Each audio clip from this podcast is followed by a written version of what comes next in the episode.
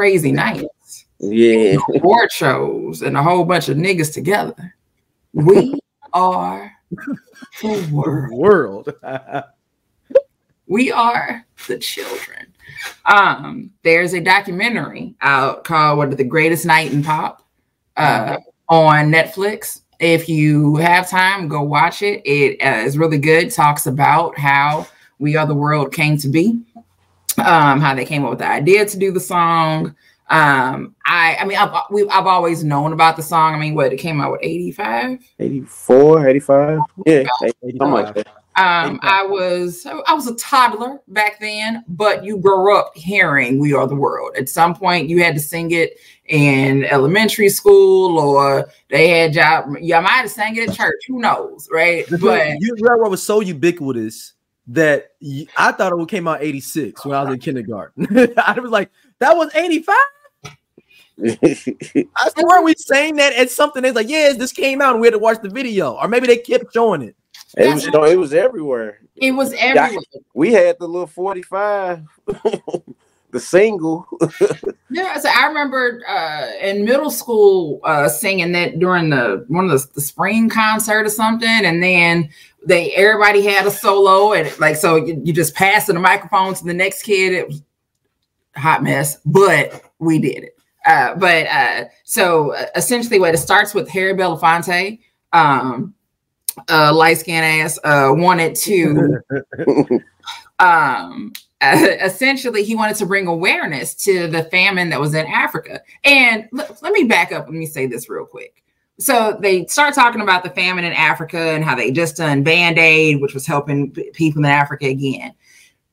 Dear people that are from africa that live in the united states and abroad when the reason that sometimes americans think that Africa is a very poor country is because back in the 80s, everything we there were so many telethons to send money to Africa because there were hungry children in Africa. They were save the children, feed the children. That was literally all we were told. Like, I mean, why didn't I say all we were told? That's all you saw. Like Like, 50 cents a day. Like, they take for 10 cents a day. Sally Struthers was over there eating up them kids' food, but we were sending 10 cents a day. We didn't know. We had to, we had no clue because that's literally what was thrown at us at all times. There was always a telethon raising money for the starving kids in Africa. There was always some poor little skinny baby with a big belly with flies all on them. And for 10 cents a day, you can help little Meshach eat some porridge. And you're just Mhm. like, you like, man, I got a quarter, mama. Can I sit a quarter? Um, but either way, Harry Belafonte wanted, who is something, someone who uh, was absolutely uh, uh, pioneer when it came to civil rights. Um, wanted to do something right and band-aid had just happened the month before um which was another thing where us- the some artists came together made a song and the uh, money went to uh a charity right because i'm not yeah, 'cause that was No, it was a big concert. It was a big concert. The Band-Aid was a concert live well live aid was the concert Live Aid's the concert. Yeah. live aid was the Right. concert. right so and well either way um so If if everybody knows the fame, if you've seen the movie um on um Freddie Mercury, that's the famous scene at the end. yeah yeah you when seen he's doing you the last the concert reunion. that they did together as Queen. Yeah. Okay. So uh Harry Belafonte calls up Lionel Richie and is like, you know what? I am tired of all of these songs to, about helping black people being sung by white folks. We need to sing something. So Lionel says, all right. So he calls up Quincy. Um, he wants to do something, right? He Hits him up. So Pause Quincy's there. Stacey, pause there. I think there's some stuff that's missing in here because I, I was waiting for you to do this.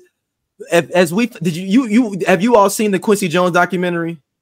I Yeah, have not watched it. I'm All right. I He know loves vodka. So I know this situation was different. They have to hide his vodka, like the the his kids have to hide vodka from him in the house. They was showing it in the sh- uh, in the documentary. He was like, "Where's my goddamn gray goose?" And, she, and, uh, and um uh Rashida was like, "Daddy, I put it up. Get damn it, I need my gray goose." if I, am doing this interview, he he was saying, if I'm doing my interview, I want my vodka. You know, he'd be like, "Yeah, man, yeah." Yeah, and then, I'm wondering if Lionel went over there drinking vodka with him. So I'm saying, like, come on, man, I got a whole bottle of um. Back then, it had been Smirnoff because we, we didn't have Grey Goose. So they're like, I got a whole bottle of Smirnoff. Come on by, Lionel. The, right. Who who knows? Like, like I said, well, I'll say this. What's fun about Quincy is every story about Quincy is the same. Like, no, his character is never different in any scenario, right? It's every that everyone has that exact same uh energy when they talk about him, right? So um, so Lionel calls Quincy. Quincy's like, you know who we need? We need to call Stevie. They're calling Stevie. Stevie's not calling them back which is funny as hell to me because it's the idea of how back in the day, all you had was a landline phone, period. You call, you have to leave a message with somebody. The message hopefully gets given to someone. But this is Lionel Richie calling up Stevie Wonder. Somebody should be like, hey, you know, uh, Lionel on the phone. So the fact that Stevie wasn't answering, wasn't calling back I want to know why. I want to find out what they, they don't talk about why he ain't calling back. But if he keeps calling and he's not calling them back, what Stevie was like, that nigga don't want shit. Like that's, hey, look, that's hey, it. you know it's some beef from back when he was the Commodores and they was on tour. You know it had to be something like that. From 78. he, he probably talking shit about these little stupid ass songs he got exactly. hey, look, I hate that goddamn hello song. I told him not to do that song. Hello, dancing on the ceiling, my ass. So, oh, no. yeah, because he had the blind chick making the thing. That's what I'm saying. they trying to be funny. Nigga trying to be funny and shit, dancing on the ceiling. Nigga, I dance on your. so who knows? Uh, but Stevie's not called him back. So Quincy was like, you know what? I got to talk to Michael tomorrow. I'm gonna hit him up. So talks to Michael. Michael's like, all right, you know, anything Quincy wants, Quincy go get. So Michael and Lionel Richie start trying to get this song together. But Mike, Lionel Richie tells you very early on that Michael kept on calling him Lionel just know that's funny as fuck. I actually wrote that down, like him calling him Lionel, and and just continue to Lionel. We need to, and I'm like, that's you just choosing to call him something else. And Big Sip is like, no, no, keep in mind, Stacey, they were on the same label. He should know how to pronounce his name. They were. He knows. He absolutely knows how to pronounce his name. That's what makes it funny as fuck. Is that he grew up with this man. Okay. You have been saying his name probably longer than you've been saying your own. And you have decided I was gonna call him Lionel. Fuck it. That's funny as shit. Mm. Like that's some shit that I would do is just keep calling somebody a different name or mispronouncing their name. and, and, the big sip is like, well, you know, down south, that's what we that's how we pronounce it. I said, but that's not his name. No, man, that's Mike. You ain't so from down south. He's from Gary. that's exactly. I'm like, it's up. Like I said, look, you may know somebody named Lionel and that's fine. But that's what his name is. Lionel Richie name is Lionel Richie. Like that ain't the name. So um they start trying to write this song, right? And not really taking it serious. Uh that year, Lionel Richie is going to be hosting the AMAs, which are coming up. Um, they're trying to work it out. Um, as they're trying to book talent, they can't figure out when can we get everybody together. And they realize at the AMAs, everybody be together which is a, I mean, brilliant. Honestly, it's a great idea. But now there is the like, oh shit, we got to hurry up and get this song together. Um, so.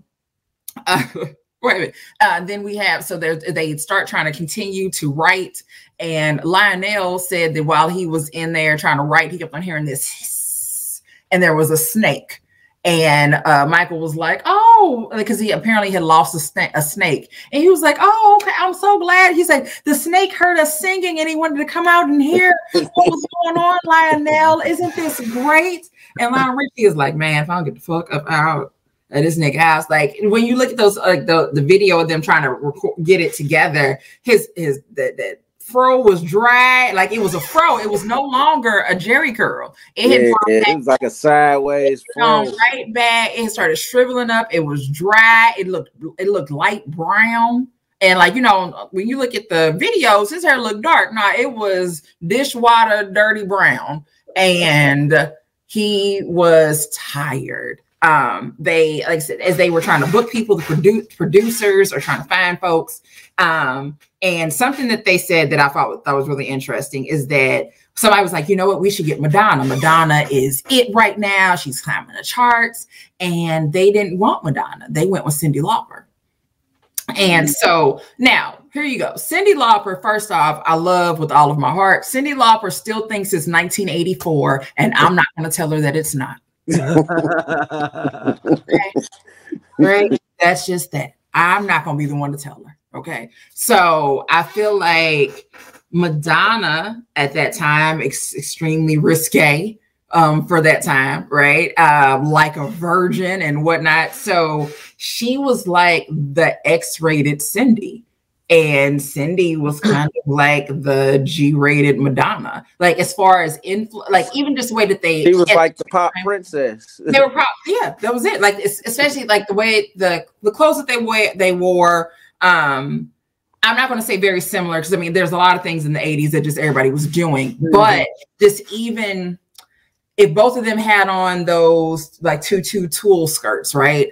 They love those, yes. Right, exactly. So everybody had one, right? But Cyndi's is going to be multicolored and just bright and vibrant, and Madonna's is going to be jet black. Black. be black. White, like you're getting married. And so I feel like they could not have Madonna um there um for this "We Are the World" thing. Now, you know, maybe. uh Oh, I think you know now they could probably call her up, but who wants to talk to Madonna now? Um, mm-hmm. but uh, like I said, I uh, when then also my other part is Stevie finally showing up when it's time to record. Like what I miss. Like what, what's going on? Y'all already wrote the song. Oh, y'all already wrote it. Oh, I can't hear the right. Oh, y'all already wrote it. Damn, that's crazy.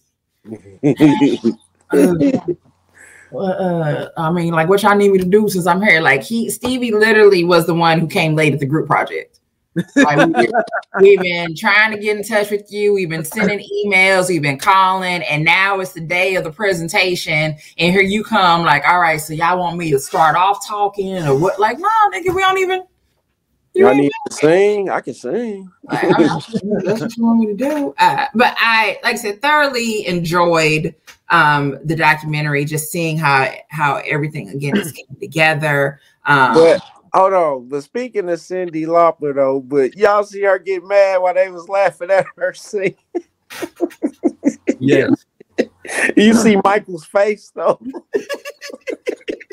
hey, Michael is a, Michael's a yo. Michael shade in, is, is a high Mike, level. Michael hella shady.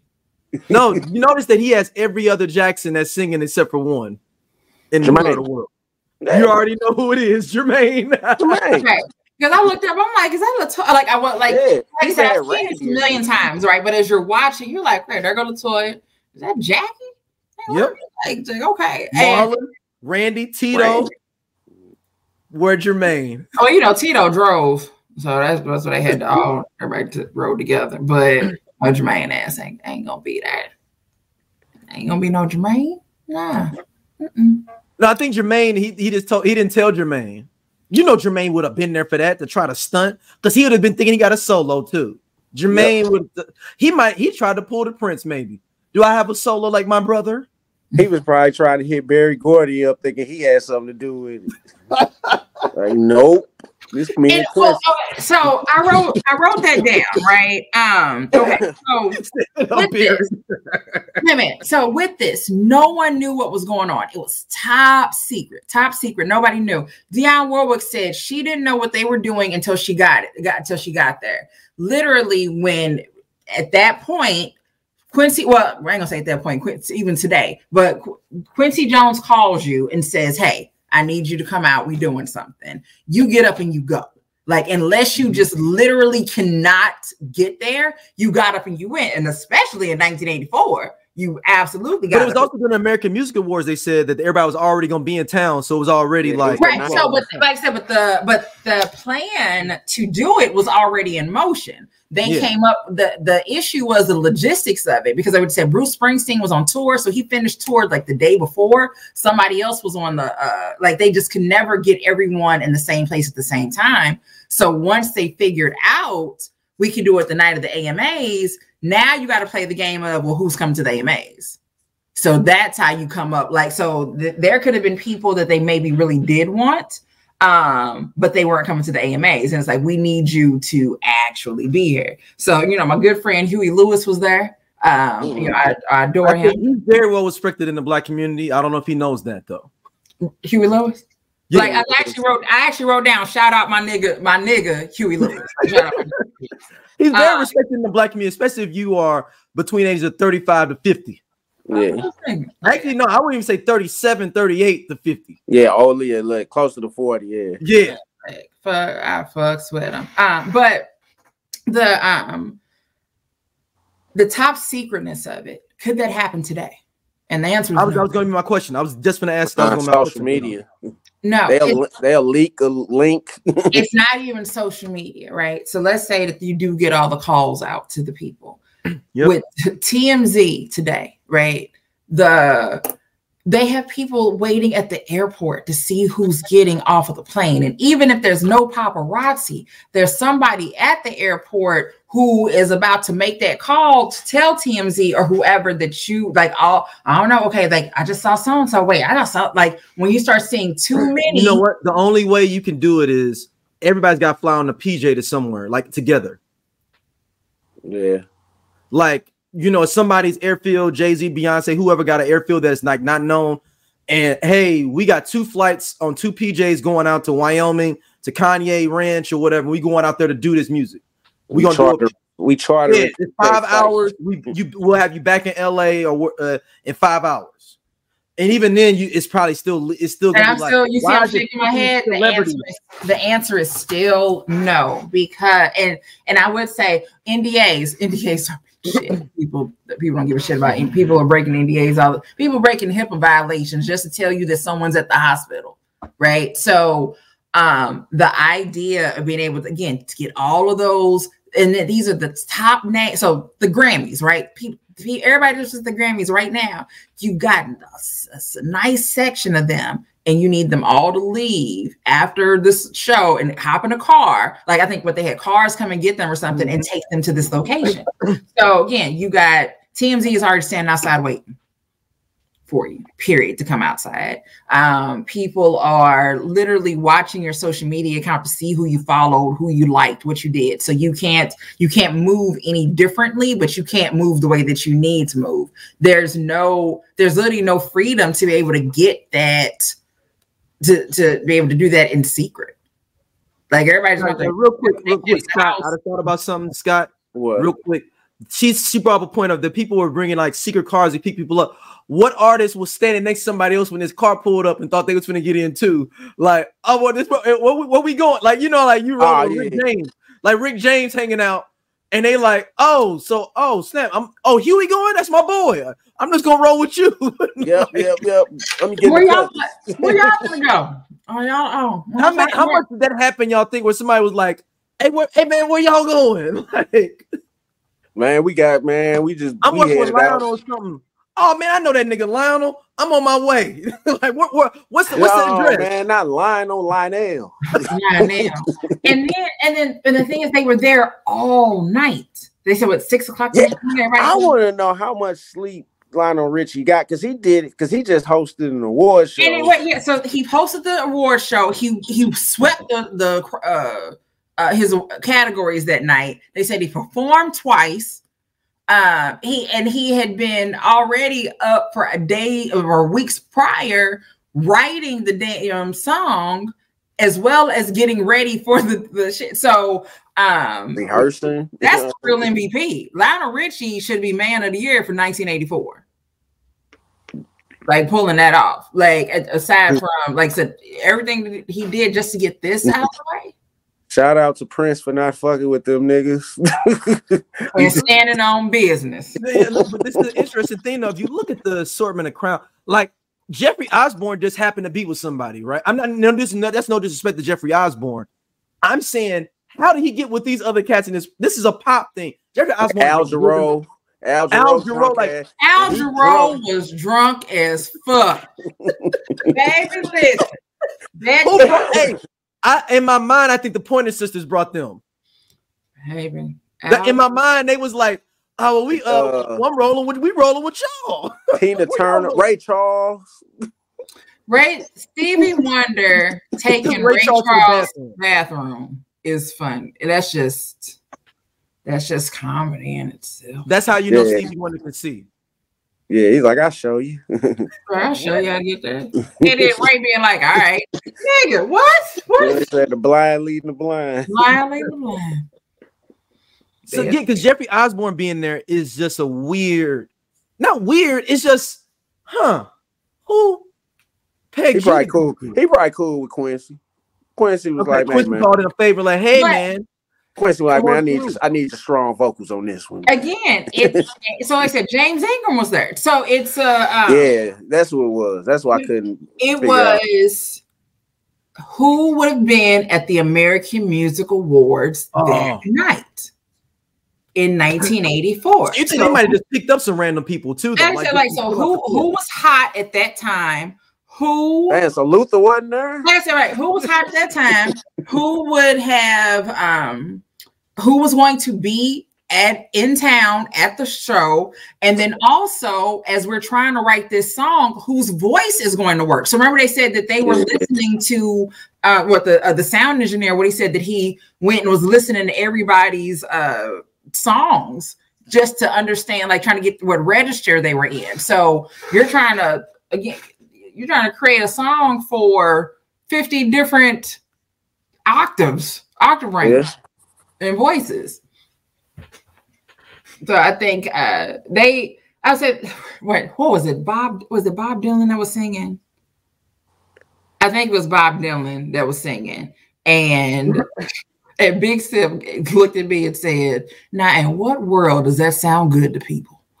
And I fell out laughing. Oh, you know what, uh, Stacey, you are on to something here. I'm looking at the American Music Awards winners. I'm Doja. They sleep. Yeah, we part of Just Posted Podcast, man. The best show on this network. Come on, check, girl. Seriously, man, just posted. It's just me and Doja sitting back talking about what the fuck going on in the Yeah, world man. and the streets. Vince. We said labor love. He said labor of love. I ain't say that shit. Shout out to uh, you know what I'm saying, everybody coming to watch though, man. We really appreciate y'all. Holla at y'all later. Hey man, this nigga just tall for no reason. gone. And he Peace. do regular jobs. Don't forget that.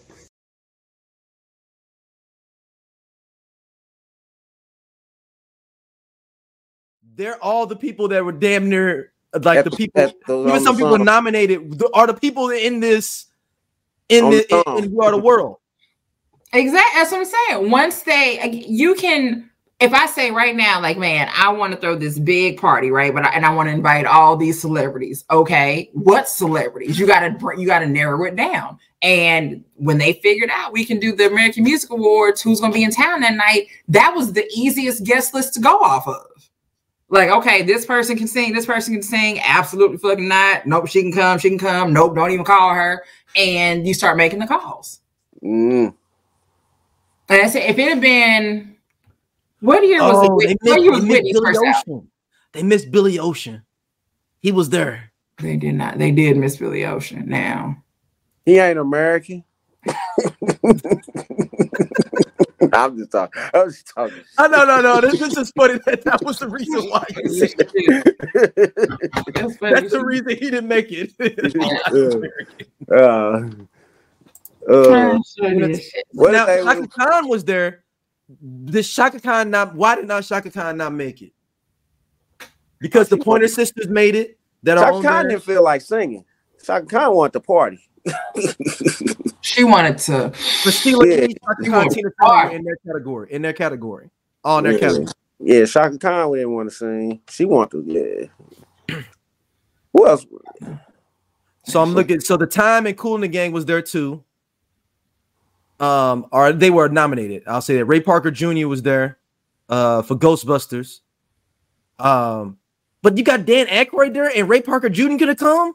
Dan Aykroyd was in the car, but Ray Parker Jr. can't get in there. The man There's- that wrote the song. in the in the in the documentary, the, it was a woman who said, "I wanted Dan Aykroyd." And it was somebody else that she said that she Yeah, it was. Dan Aykroyd and um somebody. It was just a random Somebody, celebrity. somebody ran, but again, it was the hottest people. Was it was it Chevy Chase? I think it might have been Chevy, something like, Like that. Chevy It Chase was- or something? It was extremely random, right? Bill No, Murray. It was Bill Murray. Probably was Bill Murray. Yeah. Bill Murray would have set that shit off. Just write that down. But But Bill um, Murray also don't like to don't like to do shit with regular humans. Like he like to just be on his own shit. Yeah. Like, exactly. Bill Murray, like if, if they would have called, essentially they would have known not to even ask him. Anybody would have told him, don't even like Dan would have been like, no, don't even. He's not. Nah, don't fuck with him. ain't fucking with it uh, at all. But like I said, really great, um, really great documentary. Learned a lot, and then uh, like I said, watching it made me want to learn how much money was made. Right, so. Uh, oh, because it's funny because that one engineer was in there talking about uh I, I tried to put in my invoice and they was like oh, man, you ain't getting paid for this.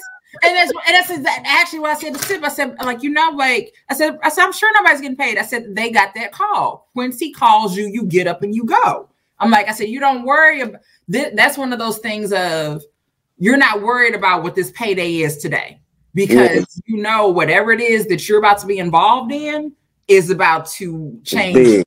It's gonna be really, really big.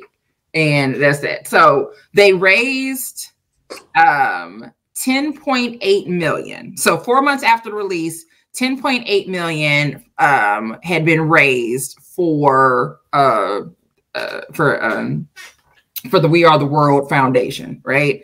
And uh, which is what in 29 million in today's dollars. Um, so by October of 1986, they had raised 50 million. 50 million was their actual goal.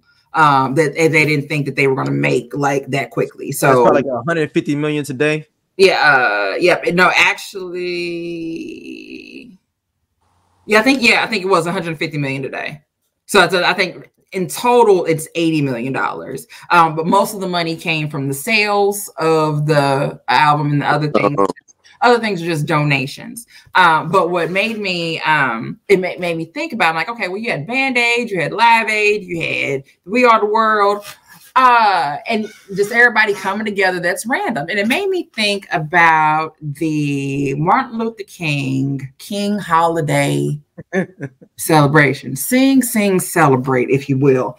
Um and so it was released january 13th 1986 happy founders day for me um released of course in honor of mlk day which had just been had, had was just uh, first celebrated um right after that. So january 20th 86 is when it was first celebrated. So 13th is when the song was released. Except for Arizona and uh, New Hampshire. New Hampshire. um so the, and the proceeds went to the king center for nonviolence uh social change. It peaked at number 30 on the billboard hot black singles chart not billboard top 100 not hot r&b not hot black singles chart we Yeah. have come so far since They said the black singles chart. yeah, yeah, Yes, yeah. they We Yeah, forgot we- about that. The uh the best new black artist. yep and um So again, when they try to say that we separate ourselves and we make our own stuff, no, y'all separated us first. Um, but other fun part is the criticisms of the song. So, Oh, there was Uh, criticism of the song. oh yes, oh yes. So one of the themes that, or one of the words that kept getting said, "We are the world." We are the children, you know, like, and then, you know, the we keep saying there's a choice we're making. We're saving our own lives. In 1984, there was a pop artist who was associated with a beverage brand who had the slogan, the choice of a new generation. Mm-hmm. Um, Oh, was Michael Jackson, Jack. who also helped write We Are the World. So there were a lot of people who felt like the keep the that they kept on saying there's a choice, there's a choice, and then Oh, they, said, they said Michael was cross branded. Cross branding and uh, an affiliation with Pepsi. I call that being smart. I think I want to say what they said was him and I think that I don't the Lionel also had an affiliation. I don't remember, but um they uh they just felt like it was a commercial. Like they just like this is just an extended Pepsi commercial. Um, now I don't remember seeing anybody wear uh, have Pepsi um, in the video, um, but uh, but that's an interesting criticism though. Like it's one of those it's one of those things you know you like people are just sit around and just think about stuff and and the type about you're like how did you even come up with it? like really, but. Hey, so uh, as we move forward, uh, Byron Allen is trying to become like the next Rupert Murdoch, maybe basically, right? He's trying to buy everything. He leaving her with something. That's it. Byron leaving her with something. Um, every couple of years, he puts in a bid to buy something. Did he ever get the Weather Channel? He got. He owns that.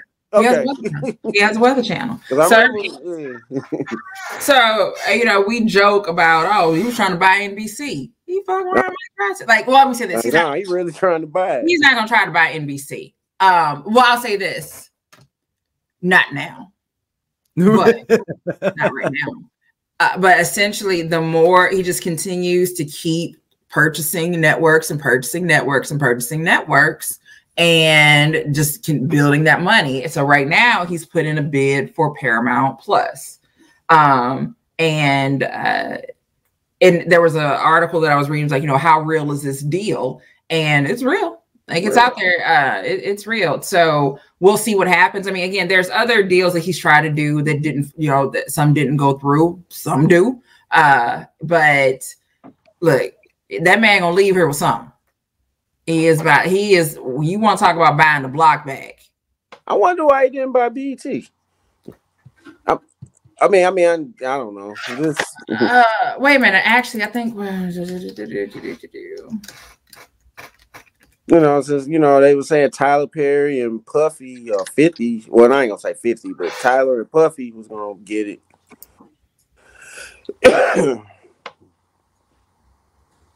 oh wait, hold on.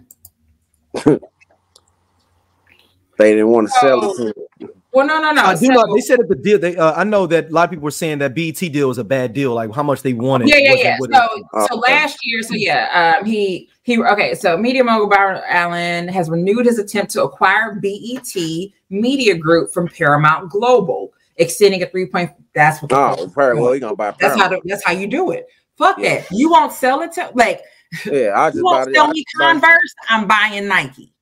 oh, you ain't gonna sell me your car? I'm gonna buy your grandma a house.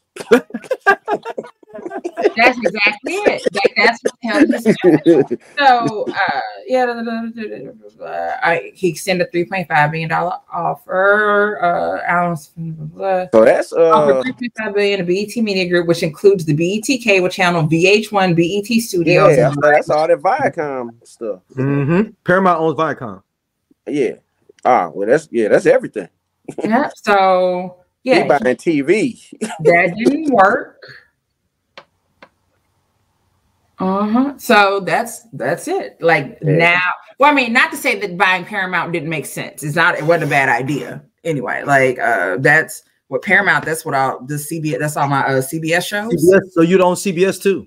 Right. So there's a it's a nice shit that you'd had. Uh so uh, like I said, not not a bad idea. But the fact that you want wanted BET and this like oh that didn't work out. All right, that's fine. So what's the big the, the big streaming? So it'll be what Paramount, Peacock, what Netflix, Amazon. It's about the big streamers in general. Yeah, it's going. It's I mean, I, I probably I think I believe is Netflix is number one. I think Hulu may be second.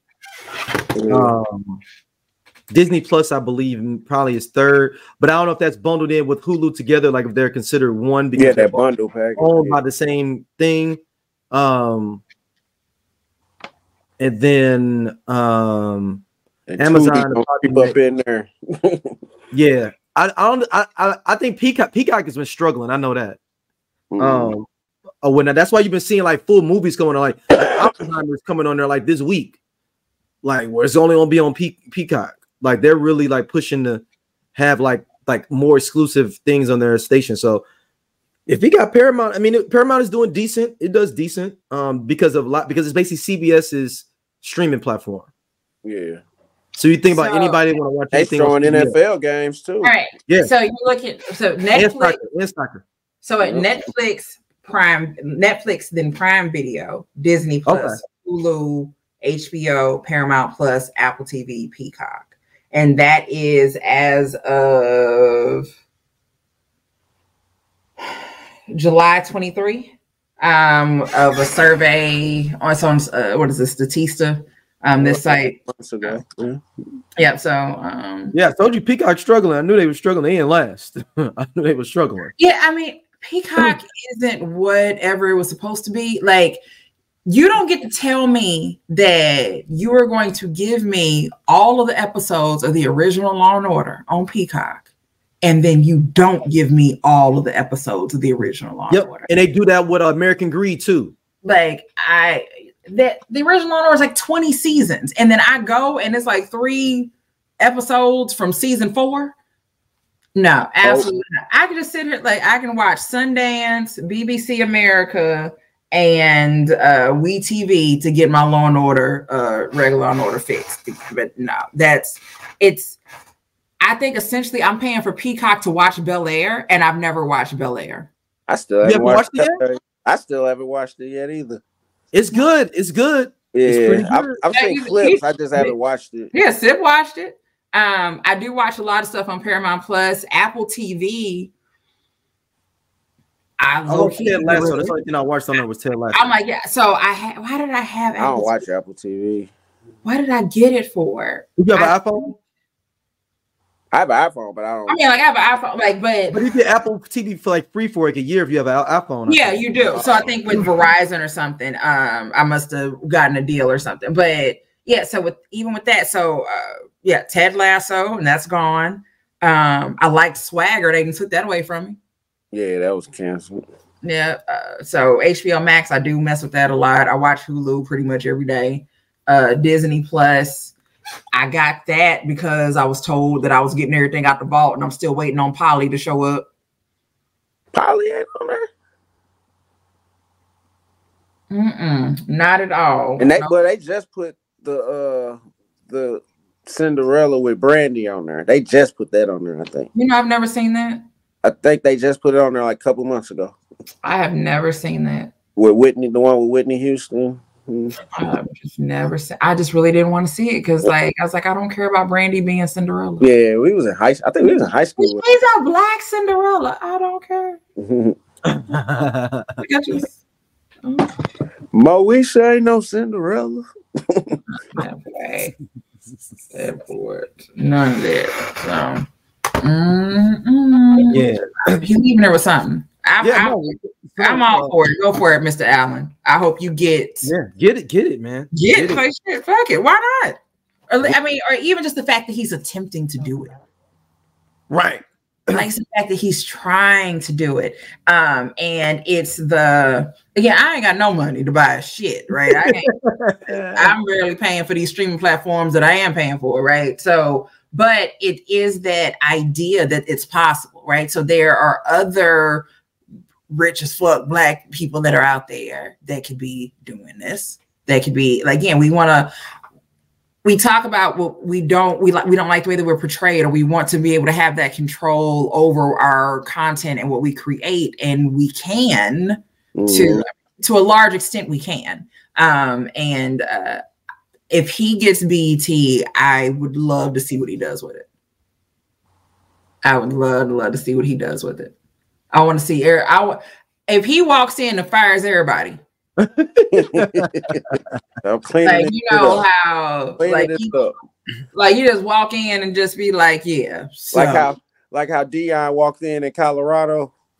That's exactly it. If he does that, then it is. It's I, look. Oh, wait a minute. For all the viewers, if you keep seeing me touch my nose, I have allergies, and so my nose has been all messed up forever. And now it's all dry from me blowing it all the time. So it's itchy. And that's why I keep scratching my nose. I promise I'm not on the mm. nose candy. If I was, I would be so much more smaller. Just know that I would have lost so much more weight if I was on the nose candy. But sadly, this I'm still overweight, and I, it's like so that's it. So that's how you know that I haven't flipped over to the dark side is because I got I can't I'm still chubby. uh, something else that was super super crazy, and I'm interested to see how this is gonna go. Is what, what we talked about a little bit amongst ourselves. Is this TikTok Warner Brothers situation? Warner Brothers or Universal? Universal. Universal oh. all their music from TikTok. Oh, uh, Stacey, I know you were the main one. You know, out here, you know, putting it out there. So, what what what is the overall uh, thing on this? Hold on, because I wrote some stuff down. So, um, boys and girls, here's a little lesson. Uh, one thing that we know is that when it comes to what just went dark? Wait a minute, like, like my light just went off.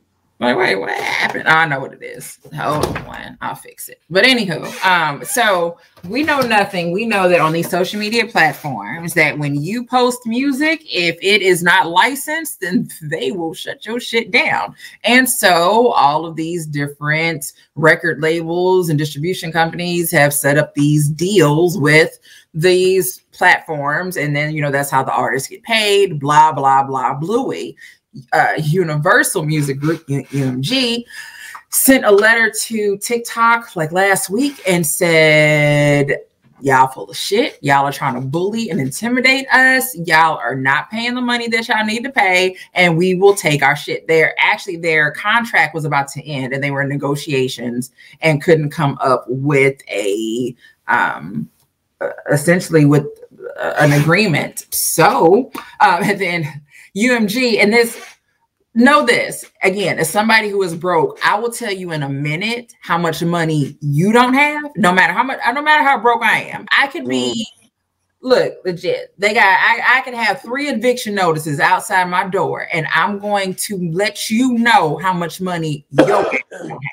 Okay, in comparison to me and my ass right? I'm gonna make it seem like I got money. And something that UMG said to TikTok was is that the TikTok accounts only for about a one percent of our total revenue.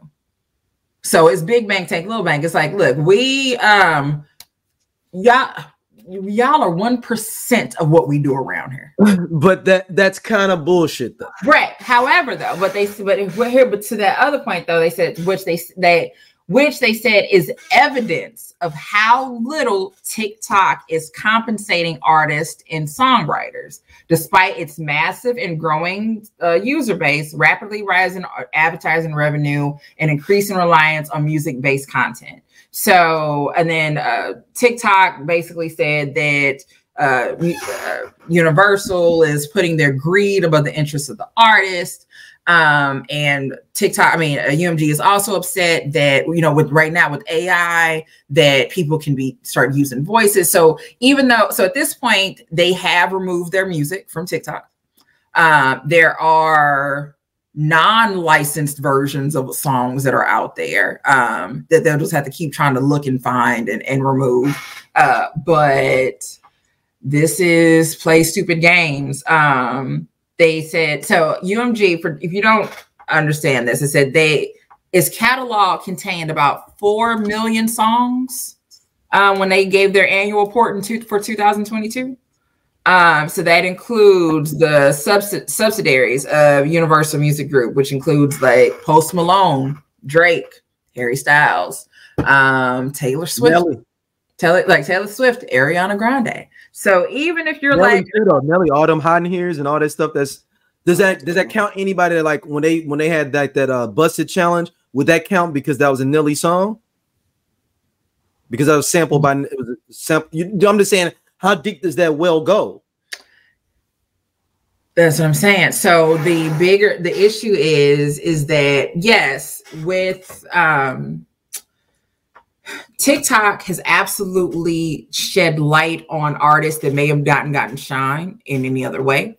Um, however, um, United the uh, Universal is stating that once they were in the midst of negotiations and were not getting along before everything was finalized, that TikTok started selectively pulling um, music for certain artists for lesser known artists and kind of focusing on other ones. Where's it at? It said, um,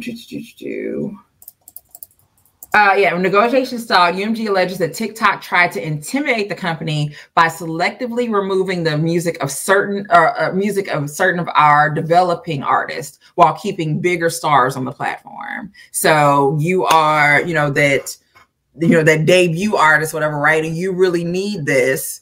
Like we ain't pulling you. Like we like so TikTok wasn't playing stuff that you're supposed to do. So we'll see what happens. And the other part of this is so that's just uh, universal.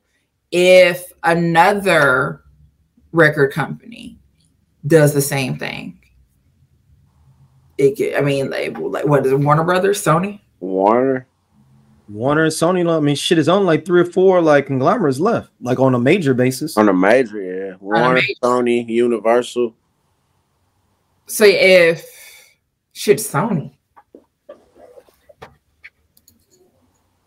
Hold on.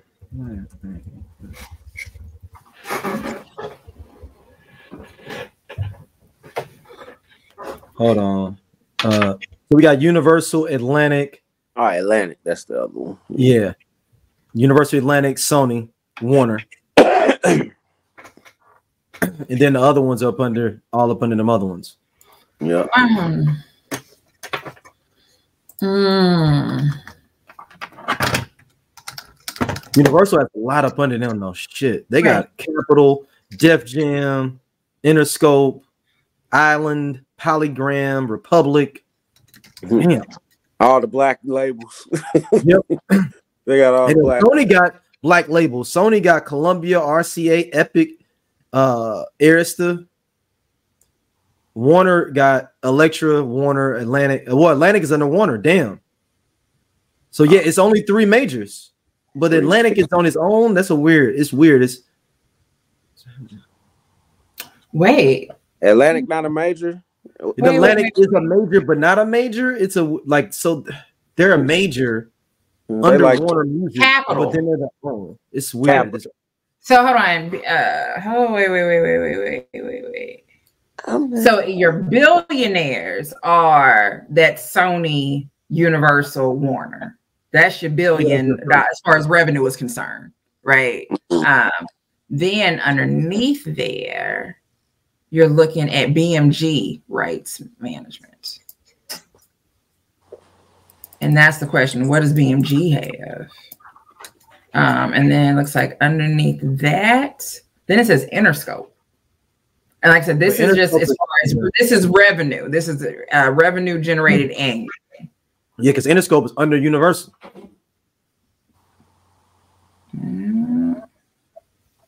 So that's a but I mean I, I get this with with with the what um they're trying to do, uh Universal.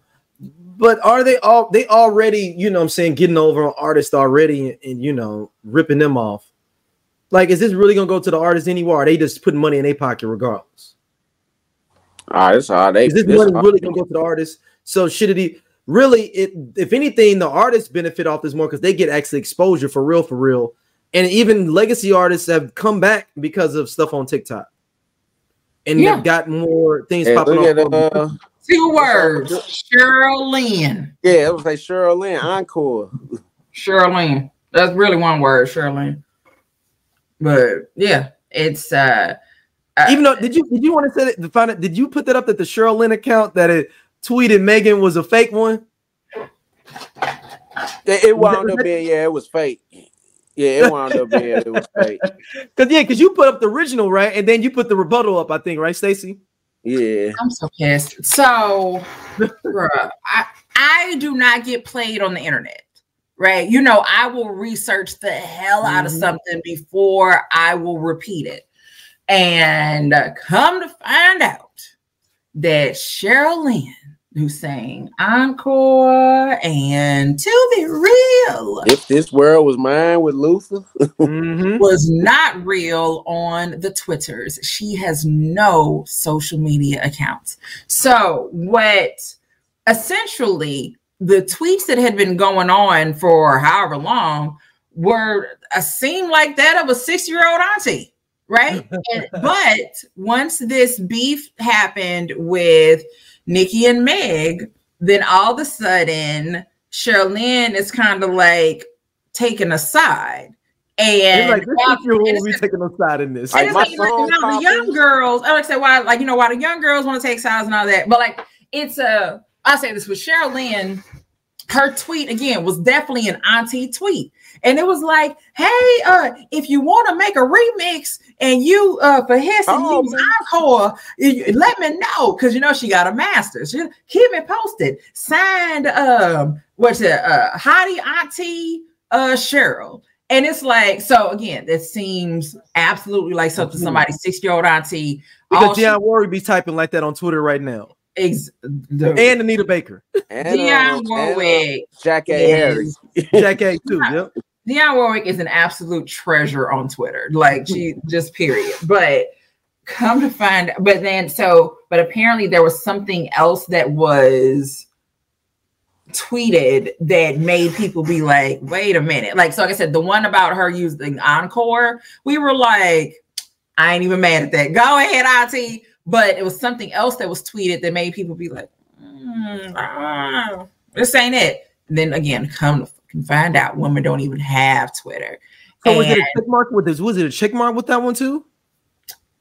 Probably, but you know now on Twitter, it's not hard. That you can you just you gotta pay for it. You just pay for it.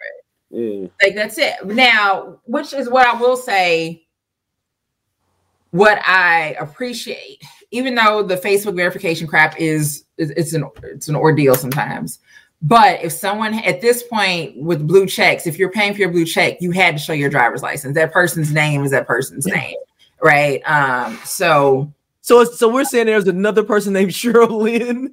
That no, this is this is probably somebody. Oh, because Twitter's a little bit easier. You're saying to get the blue check. Like I think on Twitter, I think uh, I think it's probably just easier to get it. Where people were just like on Instagram though, if someone has if you hack an account that's been verified, then people then they'll sell that account to somebody else, and that's how people end up buying their uh, things. Like, oh, I can get you a, a blue check for if you pay me five hundred dollars. Well, if I pay Elon five ninety nine, I can have a, a check too. So, mm-hmm. and I know where my money is going. Uh, but yeah, that is so ridiculous. I feel so ashamed of my journalism skills. Like you know, like I said, I will, like I said, y'all know I take notes. I will research. I make sure I double check before I post something because I never want to redact some shit. Yeah. And well, one slip through the cracks. uh, our last topic. Um, this is this one may have a small debate, a small fight. This Michael Jackson movie has now cast Nia Long as Catherine, Colman Domingo as Joe Jackson, and uh, Michael Jackson's nephew Jaafar, I think his name is Jaafar yeah. Jackson, is playing him. Whose son uh, is that again? I think it's Jermaine. Listen, look, look, Jermaine kids are always in need of work. Jermaine. Something. Jermaine. Yes, Jermaine. Okay. I know anytime it's any ridiculous like name like J, J, Majesty, like he got a kid like Majesty or J Majesty or something. Yeah, Majesty. Those, yeah. All, yeah, it was all Jermaine's so, kids. So let me, let me get this. So him playing Mike settles the beef, even though Mike's been gone what 15 years. This this this settles this settles the smoke. you could play your uncle, man. uh, or or does Jermaine look at it like I still want my son playing you, punk? Well, he's like, my son can't play me. Ain't nobody, that, that's a uh, that's a that's a uh, what a YouTube short, right? uh, Jackson career. Yeah, little, neither one of his sons can play. right. So the, I said the Jaafar I'm fine with. Um, dude, um, Colman Domingo. Com- so write this down that I'm saying this. Katt Williams told us that they went around the world for two years trying to tell us that Jonathan Majors looked good and put him out there. So he didn't I think, I think Colman Domingo is a very talented actor. I don't I also don't think he looks as uh he, he doesn't have that nose like uh Jonathan Majors does. So he's not an unattractive man. He definitely looks like he's old as hell. Like he has Look like he could pay Joe. he has Otis Redding face. Mm-hmm. Right. Otis Redding was 31 when he died, I believe. he was 26 when he died. 26. Okay. He was 26 and he looked every bit of 73. But moving forward, um, I think he's now that one is getting pushed forward. And every once in a while it happens, somebody gets pushed forward. And, Mhm. but what I but like I said, but that man, he actually is very talented. I mean, not to say that uh Jonathan was too. Jonathan was that's too. a, not, not- I'm not saying that Jonathan was not. Um, but this push forward is warranted. They didn't just like, okay, well, all right, uh, here, uh dark skinned man, here you go. Like, no, there's he's he's getting pushed forward, and I'm glad that he's getting recognition. And then when he's getting these roles, that he's doing amazing. And then they're like, oh, we want you in something else. So I'm excited to see where he goes. I don't know why Nia Long got a phone call. But like then- that one, it doesn't make. Unless she's doesn't- playing young Catherine or something. No, she- no. This is supposed to be Michael's. This is Michael's biopic. No, it doesn't. Why? Like, Nia, I love you with all of my heart, and you are welcome here anytime. However, why? Like, who? What? How? I wonder who's gonna play Jermaine. Hmm. Is Jermajesty gonna play? He's like, check it out. Okay, I'll let y'all have Jaafar if y'all let Jermajesty play me. I need to see a picture of Jermajesty. the Oh, idea no. that his name is Jermajesty is everything. What- Jer- he put Majesty and Jermaine together and made a name. Okay, um, yeah, Jermajesty is fine. I didn't know that, but Oh. even Not still, I Does mean, he look like Jermaine? No, Jermajesty about what? 20 something? Mhm. Jermajesty, twenty three. 23. yeah. Yeah. So, but uh but even still though, like the that's why I actually had to like I had to look at the age first before I said he was fine. Yeah, you gotta make sure that he won 17. Right. Well, basically, I saw yeah, that's real. Oh, mhm, There you go. Add one to uh, 3T. right. right. Or like because well, I said because at first there's a pic, there's a younger picture of him, and then there's an older picture. I'm like, okay, well, wait a minute. Well, I don't know when each of these was taken. Let's uh let me look at it. But um, but like if he if he'd have been underage, I'd have been like, oh, he's a handsome young man. That's what I would have said. Uh, but yeah, I I don't Damn, know. Jermaine got seven kids? God damn. He couldn't. Uh, so, Jermajesty, there's no. He could be on The uh, he could be a DeBarge. Ooh, I'm looking at him now. Yeah. He's the youngest of all Jermaine's kids. Okay. He just was born in 2000. So how old is the, the one playing Michael, the Jaafar? He's born in 96, so Oh, so 27. about 28. yeah, yeah. 27, 28, yeah. Yeah. Mm-mm. Oh no, that's right. Those two kids are by Randy's da- uh, ex-wife. Uh, those are those are the the sister, the, the brother cousins with Randy's kids. oh yeah. He married Randy's ex-wife Yeah. and had those are the kids from that. I thought he had kids with that new woman he would now, the one that's like uh like because when he converted to was it Islam or uh Hindu or something? Islam, I- yeah, he's Islam. He's Islamic Who now. Yeah. converted to Islam? Who, Uh, Jermaine? Jermaine. Jermaine's Was that uh, her? yes. so he ain't Jehovah's Witness no more? no, he's he's a Muslim. He converted them. Uh, I do not think that Islam. Allah approves of those chemicals in his head, and I want to talk to somebody about it. oh shit, he converted to Islam in '89. Ah, so he been with them chemicals. So I mean, okay, so he converted in '89, but is he still converted? Because sometimes people convert back. No, because he he does he has a whole thing in Bahrain he does every year. It says uh that he does a big thing in Bahrain every year for like uh for Islam for uh for Muslim faith. Oh, but he did have, but he, but he, oh, you know what he, oh, he became, uh, he became, uh, Muslim, then took his brother's girl and had kids with him. That was 89. He got with Randy's, uh, wife in 95. So when did you divorce uh, Berry Gordy daughter? Oh shit, that's uh he divorced her 88, 88. Oh my god. Oh, Hazel got the fuck up out of Man. Jermaine was a Rolling Stone. Yeah, Jermaine got Jer- oh the wow, these biopic. things are That's amazing. I'm like, shit, I'm like, I'm like, was that like is that around the time that he was fucking with Whitney or when was that? This is before Whitney. Hey. So oh 88? He was messing with- Jermaine, that's the Ooh. biopic we need. Hold on, hold on. Stop, Stacey. Hold on, hold on, hold on. Hold on. Now, Stacey, earlier you did say that sometimes marriages can take a while to uh, be annulled or, or to be divorced. Correct. Yeah. So th- he Sometimes got people are separated. Just people will be separated and they don't be divorced. Um, and that just for happen, or it takes, especially if you if you have money, um, or if you have assets and children, it can take longer. Be- There's just a lot more that you have to deal with. Um, but again, some people, sometimes like sometimes shit just be ugly. Uh, but again, Whitney, Whitney was saving all her love for Jermaine. Oh, nigga, stop the press. The song that song supposed to be about Jermaine. Saving all my love supposed to be about Jermaine. Google it. It is. I'm not making. Like, Oh, you knew that already? You knew that already? Yeah. Like so, so like All the right, Saving All my love for you was supposed to be like it, the. It's always been rumored that the song was about Jermaine.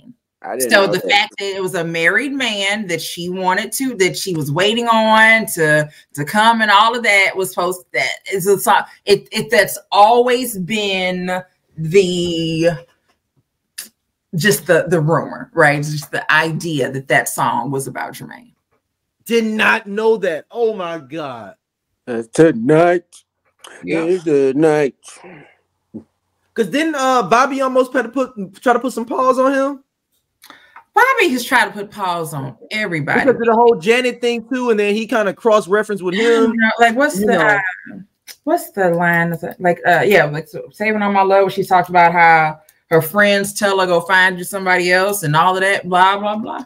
Now, I mean, not sure enough. That is just a side chick anthem, but essentially, like I said, it's a. But I don't think Whitney wrote it. Like I don't know who wrote. No, she didn't write any of her music. I mean, That's but. I think uh Kashif wrote it. Ooh, good. I think- Look at you with the I think- You know, I think I think Kashif. I know I be on my songwriter. I be I don't know. I'm just be reading about songs. yeah, no, no, no, no. That's a good one. The Kashif reference.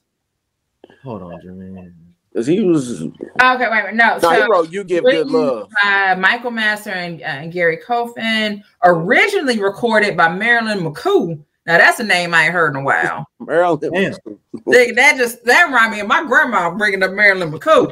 Uh, and Billy Davis Jr. for their album Marilyn and Billy 1978. American singer Whitney Houston recorded it for her self-titled debut studio album 1985.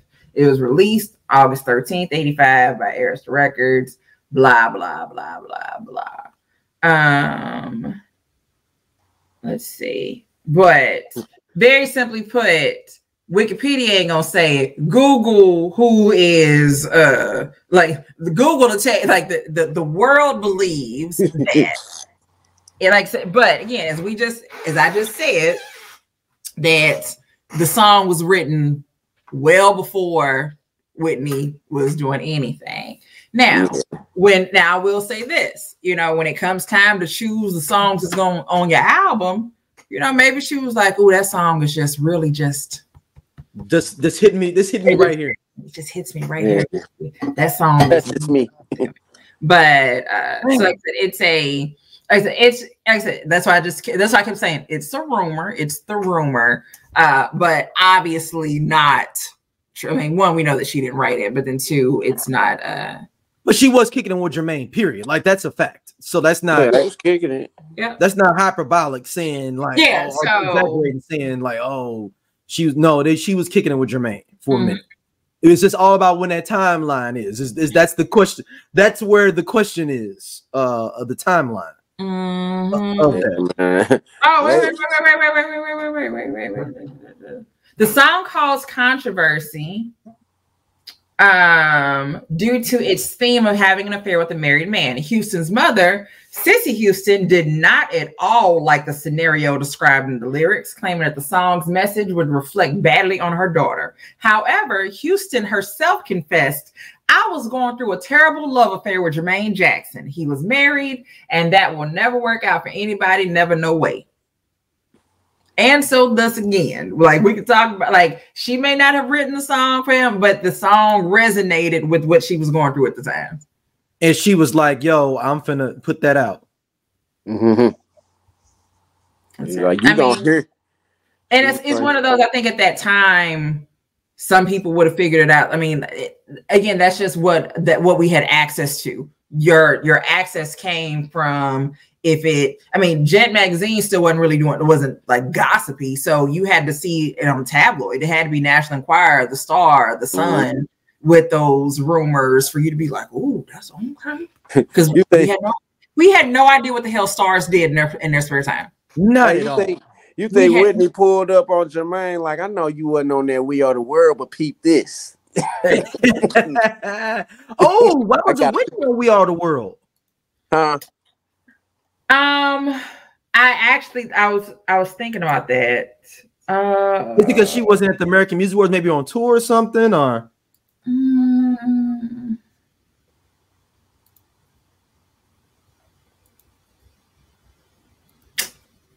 mm, She was going to Clive Clive Davis after party. she just. When was We Are the World? Was it 84? 85? Give me a date. Give me like a time frame. Oh, so Because it looks like essentially, I So think it's January. The American Music Awards were January 28, 1985.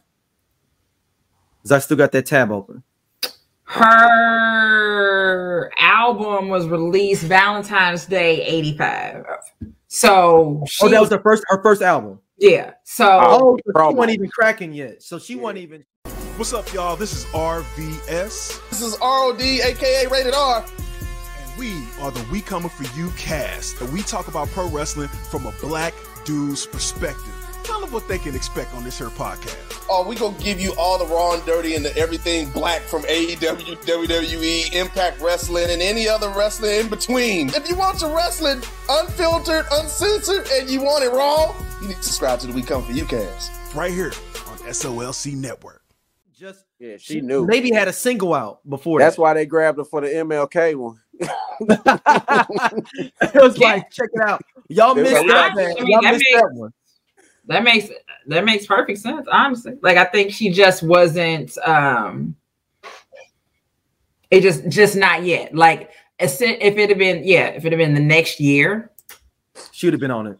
yeah she'd have been on there uh just even trying to see if any singles yeah uh first single that dropped from the album song called hold me came out in may of 84 Oh, so yeah. I mean, even that wasn't You even Give Good Love was February of 85, All at Once, March of 85, Saving All My Love for You didn't come till August of 85. So uh So Whitney came out with the ballads, then she went pop.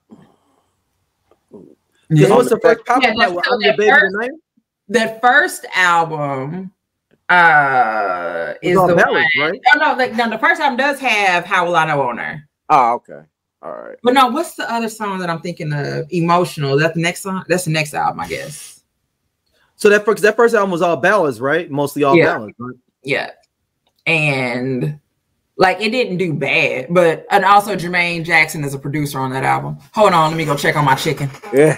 Oh my god! hold on, hold on, hold on. Jermaine is a producer. Oh Man. Oh. Hey man, Jermaine be on some dirty work, man. I don't think it get no better than black music in the 80s. It was so low key messy, wasn't it?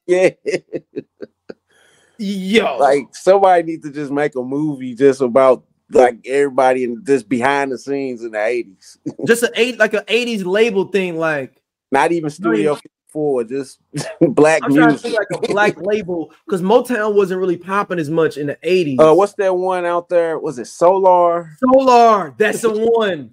Solar, yeah, because Solar had like uh They had because uh, Solar was uh spin off of Soul Train. Shalimar. Uh that's where uh the Deele came from. Yeah, the Deele. Deele Midnight Star, I think, was on there. Um that's a good idea. That's- a Solar Records uh TV show. Yeah, because you, I mean, of course, Mike was the biggest ever, and then Yeah. Prince was right behind him.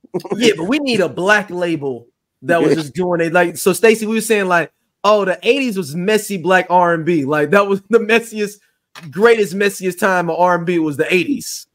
I'm like, yeah. So producers, yeah, on the album were Jermaine, Kashif, uh, Michael Masser, Narada Michael, Walden. Uh, Hey, what if Jermaine chose that song? Was like, you know what? You that's saving all my love. That I mean, that's us basically. that right? was on the first album. That was on that first album. Ah, yeah, yeah, he put that on there. Yeah, that was it. hey, that was him. hey, hey, Jermaine put That it on him. the album. hey, Jermaine put that on our first album. And he probably put "You Give Good Love." But we gotta have something. That, I gotta have a redeeming quality as well on here. You know, Yeah. you know the streets of figure, uh, or, or you know. Hold on, hold on, hold on. This this uh this Hazel. Hold on, because you know he's still messing with Hazel. Hold on, Hazel walked in. Let me call you right back. And he probably he he talking shit to Berry Gordy, like, man, I got this girl, I got this new girl. Could sing sing Teena Marie out the water. no, no, he didn't tell Berry because he messing with her. Yeah, He already Berry found out looking at the credits, like Stacey just said, that yeah. Jermaine was involved. He was like, "Hey man, He was like, this nigga here. Listen, I'm just, I'm like, I'm literally, I'm just looking at, the, I'm like, just see the little stuff on Wikipedia about the album. Jermaine. And I'm like, it's a good time for me to go check on my chicken. And just- those wings are cooked to perfection. They just are, you know. It's so good. Uh, Jermaine, fresh off the victory tour. bruh, this is, like I said, these are things like you can't make it up. These are, I can't make this stuff up. Like we can make all these inferences about what may or may not have happened, but the, the timelines, don't lie." Mm, uh, the 80s was a time. Hey, she had some banging ass writers on here. She had Kashif, Jeffrey Osborne, Michael yeah. Masser.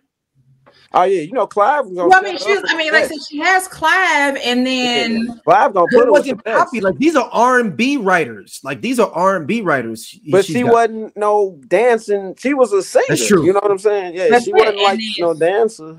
exactly, and Cissy was gonna have her doing ballads.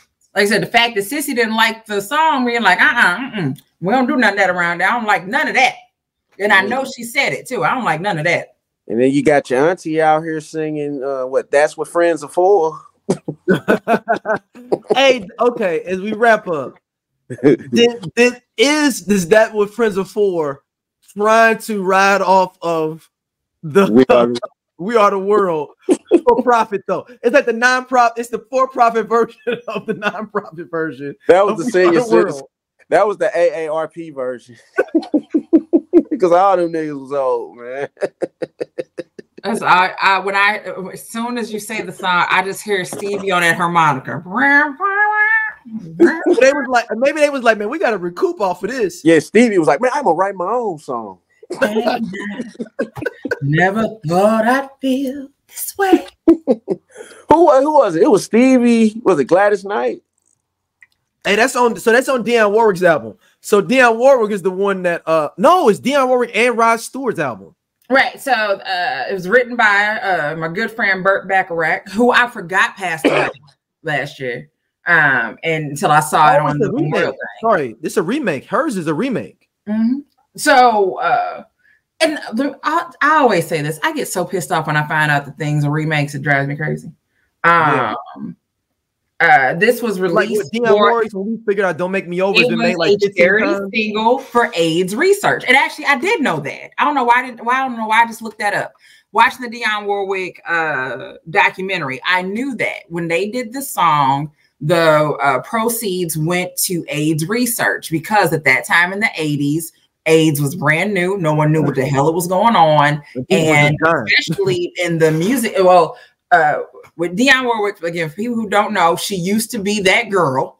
Uh, like y'all don't know it, but she was fashion, all of that, the fashion houses, and the way that your your friends, like the the girls that y'all look up to now, that can go to the store and they show close the store down. No, she wasn't going to stores; they were bringing it to her. But, uh, like so, uh, but uh, so with that, she um, so again, with being in the music industry and the fashion industry, there were a lot of people that were gay that she knew that she would they were losing, and so that's uh, they raised. Uh, it won the Grammy Award for Best Pop Performance by a duo or a group with vocals and Song of the Year, and it raised more than three million dollars for the cause. What year? What year did that come out? Same year. Uh, no, like oh, it was originally recorded eighty two. Oh, Uh, 85 was the cover. 85, the same year as uh, We Are the World. That's what I said. Is that, uh, uh, it was Uh, November 85. Ah, they beat him out. He's like, yeah. But it was too late to be in. So basically, they she got a Grammy for two different songs that was uh uh raising money. Dionne Warwick did. Yeah, but Oh, like yeah, yeah, she was on uh, the other- yeah. Burt Bacharach and Carole uh Sager. Look, you that's who that's who writes Grammy winning songs. That's who you call if you want a song to be written. Well, back I can even just say back then, today I would have if Burt Bacharach could write a song for me, I'd be like, "Uh, sir, go ahead. Because I know I'm gonna get something. That's it. So that's uh now I'm very interested in learning how much each charity song Now you, now you, now you, now you pocket watch it. I am pocket watch. I need to know where the money went. Yeah, because we still got age. right, exactly. When they say when, when Black Men United did, you will know. Did some money get raised to go somewhere? Did the United? Nah, that was for Jason's get a lyrics. That was That for was Jason's Jason's lyric. That was for profit, uh, Stacey. That was for Jason's lyric. I'm just saying. At some point, we're going to have to talk about that performance.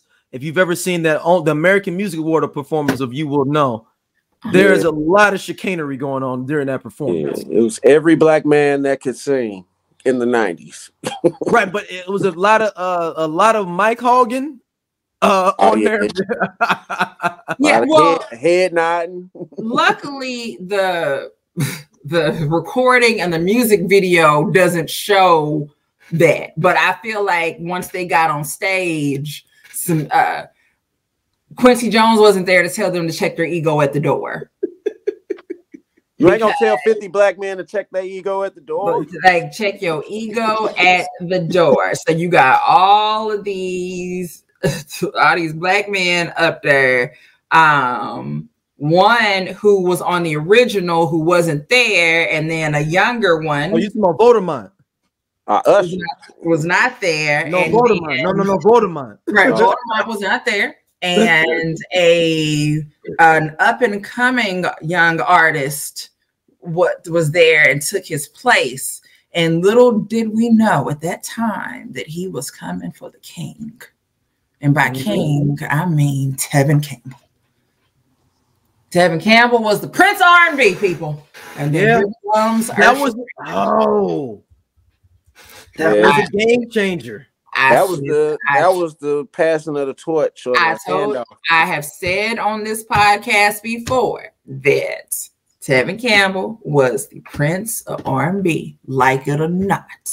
And when I said that, and when people were like, no, he never was, then who was it? He was.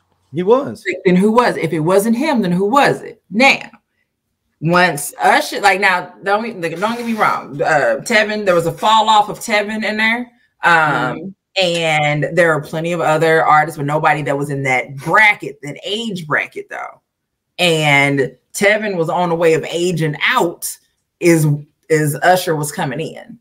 And it's like it's weird to say aging out, but like He's, I mean, he's, he's how old is uh, Tevin Campbell? Couple, just He like, if Usher, Usher, he like late 40, like 48. I was saying like yeah, because if Usher is 45. 45, 47. So like I said, it like they're not. There's not a huge. He's 47. Yeah, two different. two different.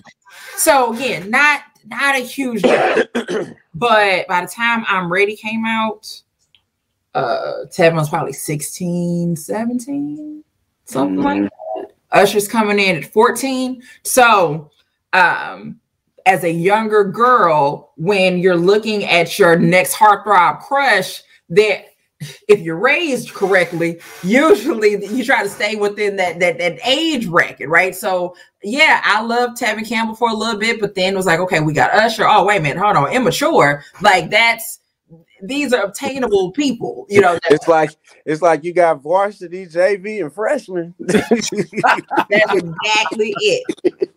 That's exactly it. so. But uh, like I said, we know um, these two Texas boys. One I may make it. I mean, one of them. Uh, there was a fall off there, and then Usher was able to come in. But even with that, Usher's first album, as much as I love it, that didn't put Usher on the map. Mm-mm. Like that didn't do it. And uh, then there's he has that little gap in there, label switch, then comes in with My Way, and that's when it all changed. From Yeah. from that Yeah, point. it was on. like a rebirth. Um, it was like a rebirth of him. So like most people, a lot of like I said, a lot of folks don't know that there was a first album from Usher. They think that My Way was that first album. They don't know Mhm. that uh That- the many ways or uh or um Think of you. think of you. think of you. Oh, thank you for thinking you. Think of you or call me a Mac. Uh, Yeah. Call Me a Mac was on a soundtrack. yeah, Yeah, that was on the Justice soundtrack. Mm-hmm. So, but you don't know that. Like some people don't have no clue that that. I thought that was a girl if, when I was a kid. A lot of people thought Call Me a Mac uh, that he was a girl. Yeah, That, that voice was not deep. No. That voice had not changed yet at all. That voice had not changed. Man, well, thank y'all for listening. This has been a great one, man. Like this, Mhm. this has been hilarious. Uh, Stacey, where can people hit you up at? You can find me. Um, where can you find me? Oh, on the interwebs. So Stacey Adams, Stacey with the E, Adams with the Z, um, on all social media platforms. And uh, you can, might be able to find me in St. Louis in May. I might be. Ooh, she floating in. Yeah. You gonna make some wings? I might. I mean, so well, I'll just say this. just fucking- Man, Stace, Stace and Big Sip are coming to town. We are getting, Oh, snap. Let's get it. a we are meet and- flying we in. gonna have a meet and greet. yeah, we flying. Yeah, we are. We're Oh, flying you in. got that right. We having a meet and greet. I got to meet this nigga Big Sip. like yeah we'll be there i'll let y'all like I seriously, i mean i'll tell y'all when we'll be Yeah. there but uh i'll uh, be there and we'll see what we can make happen All right, Scott, where can people hit you up at, man? hit me up everywhere. Cool ass Scott. Yeah, man. This this was a fun one, man. I, uh, I, yo, the Jermaine Jackson Whitney Houston thing. I, I got that's a whole segment now. I did not know that that was going to happen. I I'm love it. thinking of a movie idea No, no, for the, just for the '80s, just off '80s R&B, not even Yeah. hip hop. Oh man, like that. You know what? Maybe maybe I need to start getting trying. We need to start trying to get '80s R&B singers as, to, as guests. Somebody Yeah. like Midnight Star. i'm not to against come over it here and tell some stories. Shout out to Peabo uh, Bryson. tell some stories. i am not against it we can totally try to like um yeah we can. Get uh, what's St. Louis own Angela Winbush? Yeah, that was it. Ooh, yeah. I talked to her. I mean, like I I would love to talk to some people who I don't want I don't like calling people one hit wonders, right? But like somebody who like you know they had a, a, a something going on in St. Louis and we just didn't hear from them again. So like you got uh like Billy Lawrence, Mhm. like what like her or um the woman who sings the song that I- that's gonna be playing in my wedding, Lynn Fiddmont. Like like you had that song and it was at everybody's wedding and then Lynn what? Fiddmont? Who are you talking about? Lynn Fiddmont? like uh, Silk Smooth. I- it's the song like I um we've we've had this conversation before and I've sent you the song before. Lynn Fiddmont uh, Oh, okay. called You Were Loved. So I yeah, I sent, know it's you're about. Yes. yeah, I sent Yep. you the um Yep. both versions, the acoustic one and the original one that was on in the 90s or early 90s anyway. What part of St. Louis is she from? I don't know the answer to that. I don't know, but I do believe that she still performs.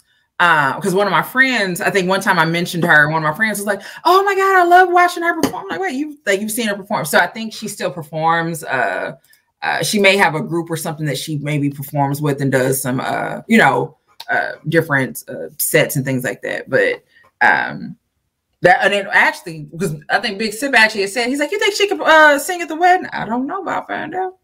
Mhm. See how much she cost. She might, she might hit the hit shot. She might listen my chance. Hey, look, I it's This- not saying I'm blowing the budget on one on that singer, but uh, see, it's either gonna be her or Bun B.